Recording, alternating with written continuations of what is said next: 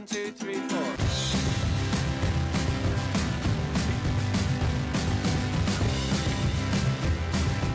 Hello and welcome to another edition of the Politically Speaking podcast. I'm your host, Jason Rosenbaum, a reporter with St. Louis Public Radio. Joining me in studio in St. Louis is Jo Mannies. and our special guest, the first Southeast Missourian we've ever had on the show. This is Todd Richardson. Glad to be your first official Southeast Missourian. Yeah, House Majority Leader. And not only are you the first Southeast Missourian, you are a, our first Poplar Bluffian as well. I don't know if that's the plural for, for that, but I think Poplar Bluffian is correct, so you, Yeah. you nailed it. not not to do some name dropping here, although by saying that I think I am, but I actually was roommates with somebody from Poplar Bluff when I was in college, and he was friends with Greg Hansbrough, who is the brother of Poplar Bluff legend Tyler Hansbrough. Um, I got to be in his car where there were all these like letters from various colleges begging Tyler Hansbrough to go to their various colleges. So um, I know Poplar Bluff pretty well, believe it or not. Poplar So, Bluff very proud of the uh, of the Hansbrough brothers, and uh, both both very successful. And uh, by extension, you now have, unfortunately, a lot of North Carolina fans uh, in Poplar Bluff, but that's okay. That's okay. That's okay. We'll forgive them for that. But just tell me a little bit where your district is um, before we ask you kind of about how you got into politics. Well, sure. If you if you left uh, if you left the Busch Stadium in St. Louis and you drove about 150 miles due south until you get to, almost to Arkansas, you'd end up uh, right in the middle of, of Poplar Bluff. I represent uh, the city of Poplar Bluff and uh, kind of the northern, uh, excuse me, the southern half of Butler County and the northern third of, of Dunklin County in the Boot Heel. Tell me a little bit about how you got involved in politics and just your background um, before Where'd you grow up? Before you decided to run. Yeah, I grew up in Poplar Bluff, lived in uh, Missouri most of my life, and uh, moved uh, off to Tennessee to, to go to college. And uh, Where'd you Where'd you go to college? went to college at the University of Memphis. Uh, got my undergraduate degree and my law degree there.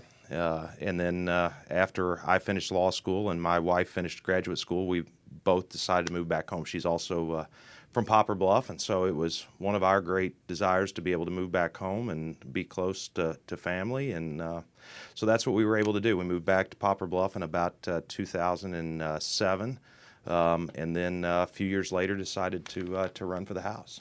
Yes, you ran in a contested primary in 2010, which in Poplar Bluff is basically the election because it's a very Republican part of Southeast Missouri. Correct. It is, Um, yeah. My district's a little different now than it was in, you know, in 2010 with redistricting. But yeah, most of the race there was was in the primary. And uh, spoiler alert, as I always say, you ended up winning that primary. And I don't, I don't think you've had a tough election since. No, if been very not- fortunate to to not have uh, to not have a contested race since then. The last two election cycles, and uh, yeah, it's been uh, after a long, uh, hard primary and a general in 2010. It's been kind of nice to to not have to go through that campaign.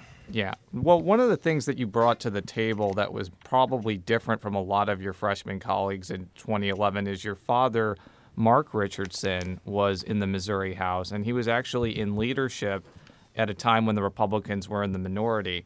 I'm interested of what that experience kind of taught you before you entered politics and kind of what it's teaching you now that you're in leadership yourself as the House Majority Leader.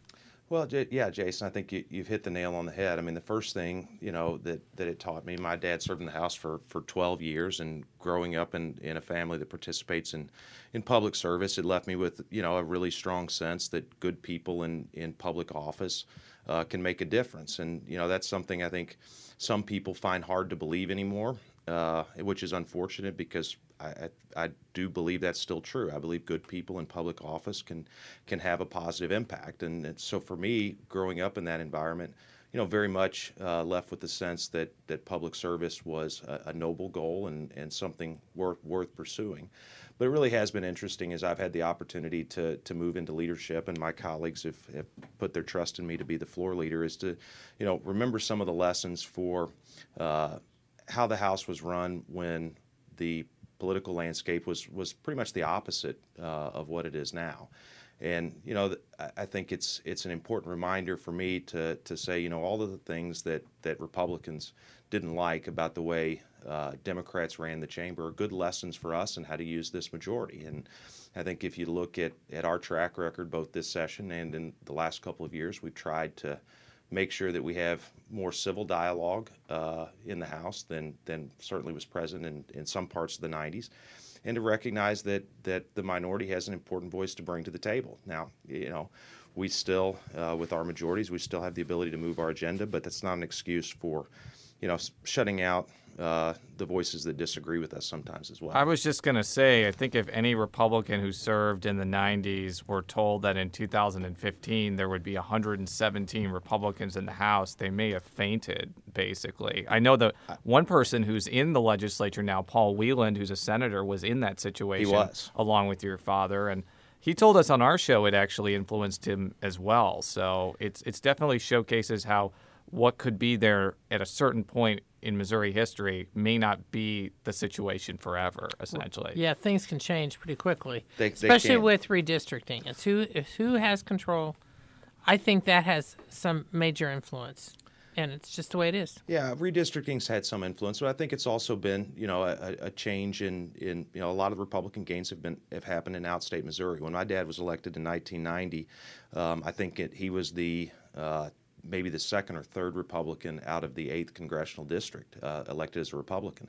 Now you look at the eighth congressional district, and there's only one Democrat left. So that transition in, in rural Missouri from sort of the old uh, con- you know, moderate to conservative uh, Democrat has been a large part of, of where the gains have. I remember when, uh, and I was a teenager at the time, but Republicans' great hope was 82 and 92. That was their their their slogan in 1992, and the thought that we could be at 117 seats now really is uh, really would have been outlandish to a lot of people who served back then.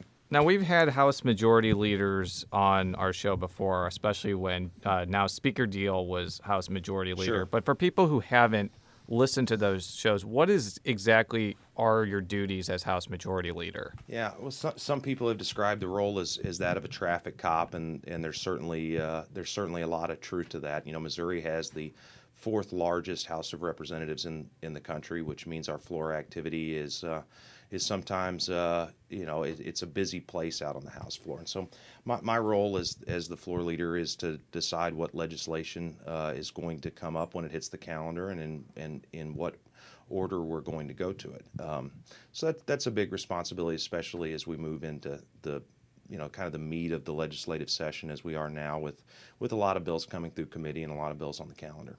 Now, the, the, the meat of the session for our listeners is always the budget. Right. Because the General Assembly has to approve a budget. It's the one constitutional responsibility we have. And, and this year, because of Amendment 10 passing in part, uh, the General Assembly, at least the, many of the Republican leaders, decided to try to get it through earlier in order to, uh, in effect, force the governor to take action before the session ends so they could have it make decisions on whether or not they agreed or disagreed with him on some points.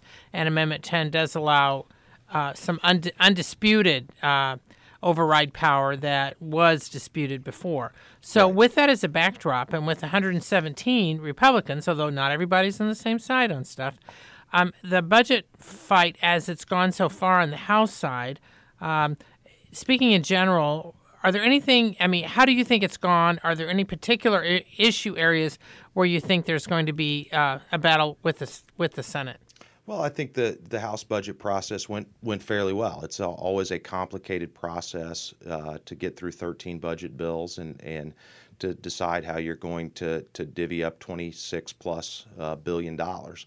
But I think overall, uh, I'm very happy with with the product that the that the House put out, and I think it it represents uh, really the House following through on what we said our, priorities were going to be. We have you know, record funding for K through 12 education once again, uh, funding that puts us in a place where every school district in the state's going to see a, an increase in funding. Um, and I'm really proud to see that we prioritized higher education this year, and, and particularly community colleges. You know, for the first time, um, the House has taken a position. We put um, a little over uh, $6 million in, into a line really designed specifically to go to community colleges. And we talk about economic development a, a lot in the state. And if you look at, at some of the things community colleges are doing in terms of workforce training and development. You know, those are things that, that I think really the state gets a, a, a really good return on its investment there. So I think the budget o- overall puts the priorities where where we need to be. In terms of what the fights are going to be with the Senate, you know, I think it's a little little early to tell. I don't expect there's going to be any any deep chasms between the House and the Senate, but there are always differences. Yeah, there's always differences in that process. But as Jo alluded to, Amendment 10 does kind of loom a little bit larger. You were actually the handler of Amendment 10. Yeah. Back, uh, I guess, last year or the year before. How do you think that's going to affect things down the road? Well, I think it, it, it's having the, the impact already that, that we wanted it to have, which is to bring some more certainty to our budget process and to add a layer of, of, of check and balance uh, on gubernatorial power that, that wasn't there before.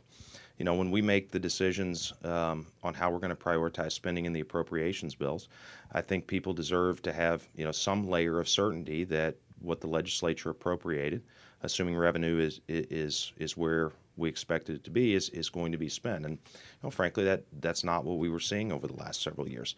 So Amendment 10 uh, gives the legislature another another tool in the arsenal, um, which is kind of how we designed it to be.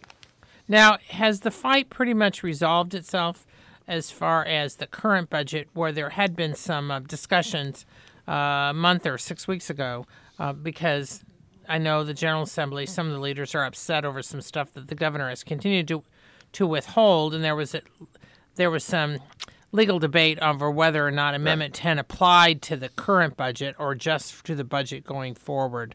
Is is that fight pretty much resolved itself? Yeah. I, I think we still have have disagreements with the governor about some of his current withholds, um, and I think we're going to continue to to to push for his his office to, to release those withholds and to, to live up to the to the promise that we made uh, to folks on, on how we were going to spend our state's money. But I think the question of whether Amendment 10 is going to be used on on withholds that were issued prior to its passage, prior to it taking effect. I think that question is largely passed. We're, we're looking uh, to this budget year and uh, you know look looking at, at what we're going to do going forward, not going back. Has the House ever passed a budget as early as it did this year? I, mean, it was like just, for our listeners, it was just a few days ago. Yeah, it's Or a faster yesterday. process. I, I believe this is the earliest the House has ever passed the budget. And I asked some folks yesterday whether that was the case, and they, they couldn't tell me for sure. But but certainly in the last uh, you know in the last you know few years, this has been by far we're about three weeks ahead of schedule from where we normally are. So let's talk about a couple of, of big topics that are unresolved at this point. The one thing that I wanted to talk about first was a couple of labor related issues. Now, the two things that have kind of popped up over the last few years is what is generally known as right to work, which bars um, uh, closed union shops, essentially, and uh, paycheck protection, which is another kind of moniker for a proposal. that- Which which would re- bar um, automatic payroll deduction Right. of union dues. So what are okay? Obviously, right to work passed the House, I guess, for the first time in maybe the legislature's history, though not with a veto-proof majority. What's kind of the status of that, and, and what's what have you talked with Senate leaders about what they plan to do with that piece of legislation? Yeah, I think you know we were proud to get to get that legislation out of the House. It was a piece of legislation that I supported and, and was supported by you know 91 uh, other Republicans uh, in the House, um, and I, I think it was uh, you know somewhat of a historic uh, kind of vote. We've seen you know over the last several years a number of states uh, that have adopted right to work as as a policy, and if you look at the states surrounding Missouri um, you know, with the exception of, of Illinois, most of them are right to work states. And, you know, so I think there's a deep concern from people that it puts Missouri at a competitive disadvantage to the, to the states around us. In terms of what the prospects are in the Senate, to be honest with you, I don't, I don't know. I, I know the Senate had a hearing on uh, their version of the right, the Senate bill uh, on right to work this week. And so we'll see uh, whether, whether that moves to the floor. I anticipate that it will. And, um, you know, the Senate's a different animal from the House. Um, as some of your listeners probably know, uh, things move at a, at a little different pace over there. So we'll see what that, uh, how that debate unfolds and uh, whether they're able to get something out. Will the paycheck bill get through the House, or, are you guys going to be doing other things first and see what happens with r- right to work in the Senate? Yeah, I think the, the right to work's in the Senate right now. I don't believe the paycheck bills have, have moved uh, to the House calendar yet. And we'll spend at, at least this week leading up to spring break kind of working through some of the other issues on, on the calendar before uh, we get to that, that week break and, and then kind of go from there. Uh, the yeah, the photo ID bill. I mean, do you, Yes. what um, what's going to happen with that at this point? Well, it's you know it's a bill that's passed the House every year that I've been in the in the General Assembly, um, and once again the the House has sent it over to the Senate. Um, I think it's an open question as to whether they they can get it out. We did make some changes uh, in the bill this year. Uh, Representative Dogan uh, offered what I thought was a, a very good amendment to ensure that everyone can get not only uh, the photo ID uh, free of charge if they don't otherwise have one, but also access to the source documents they need free of charge. And I think that really addresses one of the major, you know, critiques of, of photo of photo ID in the past is that, you know, the state would be creating some type of barrier to getting an ID. And under the version of the House bill that, that we passed this year, it's just really not the case. Um, we're going to ensure that everyone has this, has the ability to get an ID if they can't afford one to get one free of charge. And so I hope that that helps change the conversation in the Senate and we can we can move that that issue forward. Now, one issue that is kind of big here in the St. Louis region is the future of the St. Louis Rams. Right. And it's a situation that is ever evolving. There seems to be a new development every single day. Like, for example, this week, a downtown Los Angeles stadium basically went kaput. And there are competing stadiums there, which could have an effect on this process. Now, the reason the legislature is involved in this is one of the ways to finance this new stadium on the North Riverfront, at least for now, is to quote unquote extend bonds, which are going to pay for the Edward Jones Dome currently. And there's been kind of a debate, not only in St. Louis City and St. Louis County, but also the state of whether there needs to be another vote for that to occur. There's legislation from uh, Senator Ryan Silvey on that effect. I'd be interested to hear your your take on that situation and more generally what the legislative involvement is going to be in this entire situation. Well, obviously, it's an issue the legislature is keeping a very close eye on, and you know, per- personally speaking, as you know, someone who enjoys sports in St. Louis, I believe St. Louis is an NFL caliber city, and and I want us to continue to have have an NFL team there. But at the same time, I have you know very deep concerns about publicly financing uh, an, another stadium. Um, I think there's is are very serious questions about whether the governor can extend those bonds uh, without voter approval. Um, I think there are also very serious questions about whether the, the governor, without a, a vote, can obligate essentially future legislatures to, to, in essence, force us to pay um, those bonds going forward. Um, so we're, we're going to take a hard look at that. Now, I will say that n- no one uh, has has presented to me any kind of plan or explanation for how they would go about financing it. Uh, I know Representative Barnes uh, had uh, a lengthy hearing this week on kind of the economic impact, but it's an issue that, that I know is a concern for a great many of my members um, and something we'll be paying close attention to as the session moves forward. Is this one issue where this um, long-standing battle between rural and urban Missouri kind of comes into play? Because I know when we talk about stadiums, there's often a lot of rural legislators who come about and say, "I don't think it makes a lot of sense for somebody in Oxvass or Poplar Bluff or Donovan to be paying for a stadium in St. Louis." Is is that kind of another concern, not only with maybe you, considering you're a more rural legislator, but just others in your caucus who who hail from outstate Missouri? I, I think it's it's probably a little bit of the issue, but I, I really don't think it, it's it's what's driving it. I mean, you have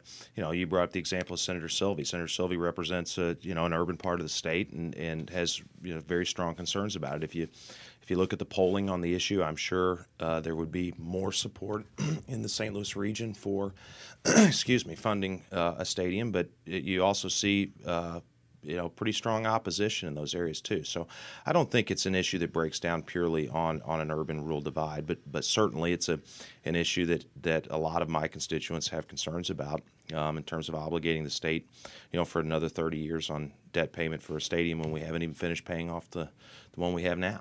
What do you think the legislative reaction would be if the governor basically extends the bonds by fiat and doesn't have the legislature involved? In well, it? my guess is that there would be uh, a, a, pretty quick court challenge to that action, but I think um, it. I think that's why you're seeing so much concern uh, out of the legislature. Is it puts the legislature in a in a very difficult position. Um, it puts us in a position where uh, we we would be forced to you know, where the governor's essentially going to try to force us to make those those payments because nobody in the state wants to damage the AAA credit rating or, or default on bond payments. So, I think that's why you know I, I hope the the the governor uh, will include the legislature in in discussions on what he plans to do um, and avoid that kind of situation uh, next budget year or the one after that. Now, another issue that has passed the Senate but has not made it to the House yet is uh, Senator Eric Schmitt's overhaul of right. uh, the state's municipal courts. This is one of the, the many policy proposals that came about after uh, Ferguson unrest occurred. Um, I, am curious, like, what the reaction to that legislation is in the House, because when I was talking with, for example, the the associate director of the Missouri Municipal League they expressed some confidence that they were going to be able to either make a whole lot of changes to that bill in the House or stop it completely. Um, what's kind of your sense of where that bill is and what type of priority is it going to be for House leadership? I, I think it's absolutely a top priority for House leadership. I think, uh, you know, c- clearly some of these issues brought into to a little brighter light following the Ferguson, you know, situation, but we we ought ought to have been prioritizing this a long time ago. It's not right to have a system in our state where we've got municipalities that are basically funding the basic operations of government through traffic fines. Uh, it's not the way we should be operating government. So I, am very optimistic that that the House is going to be able to move forward on that. Um, will there be some changes? I'm sure there will be. Um, but I don't think that those will be the kinds of, of uh, changes that will dramatically alter the, the purpose or the intent of, of the bill. Yeah, so.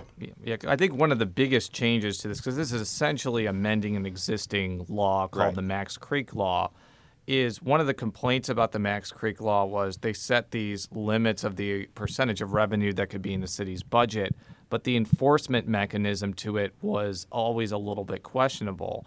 What came out of the Senate I think is kind of almost enforcement on steroids. Not only does you know, basically, if you go over that limit, you have to turn it over to schools. But if you basically ignore the uh, call to do that, you could end up losing, for example, if you're in St. Louis County, your share of the sales tax revenue, and could even force face a disincorporation election, which is a big issue in the St. Louis County area.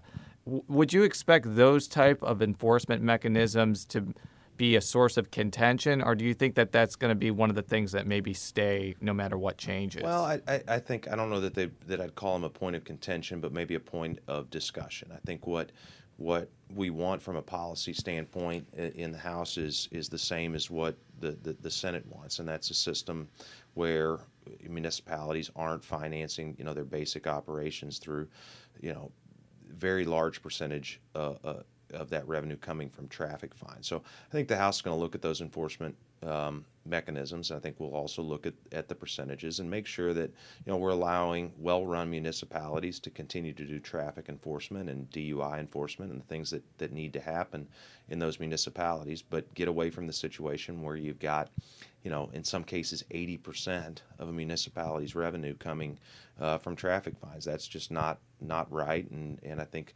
part of the broader problem of, of distrust in, in, in government that we're seeing in certain parts of the state. Now, um, there are other pieces of legislation or, le- or, other efforts that are being made regarding uh, in re- related to the Ferguson unrest. Right. And I know that there's some dissidents that were supposed to be in the Capitol today, uh, pushing for various things. Do you think, aside from the court bill, do you think there's any other pieces of legislation related to the Ferguson unrest that might get through the General Assembly this year?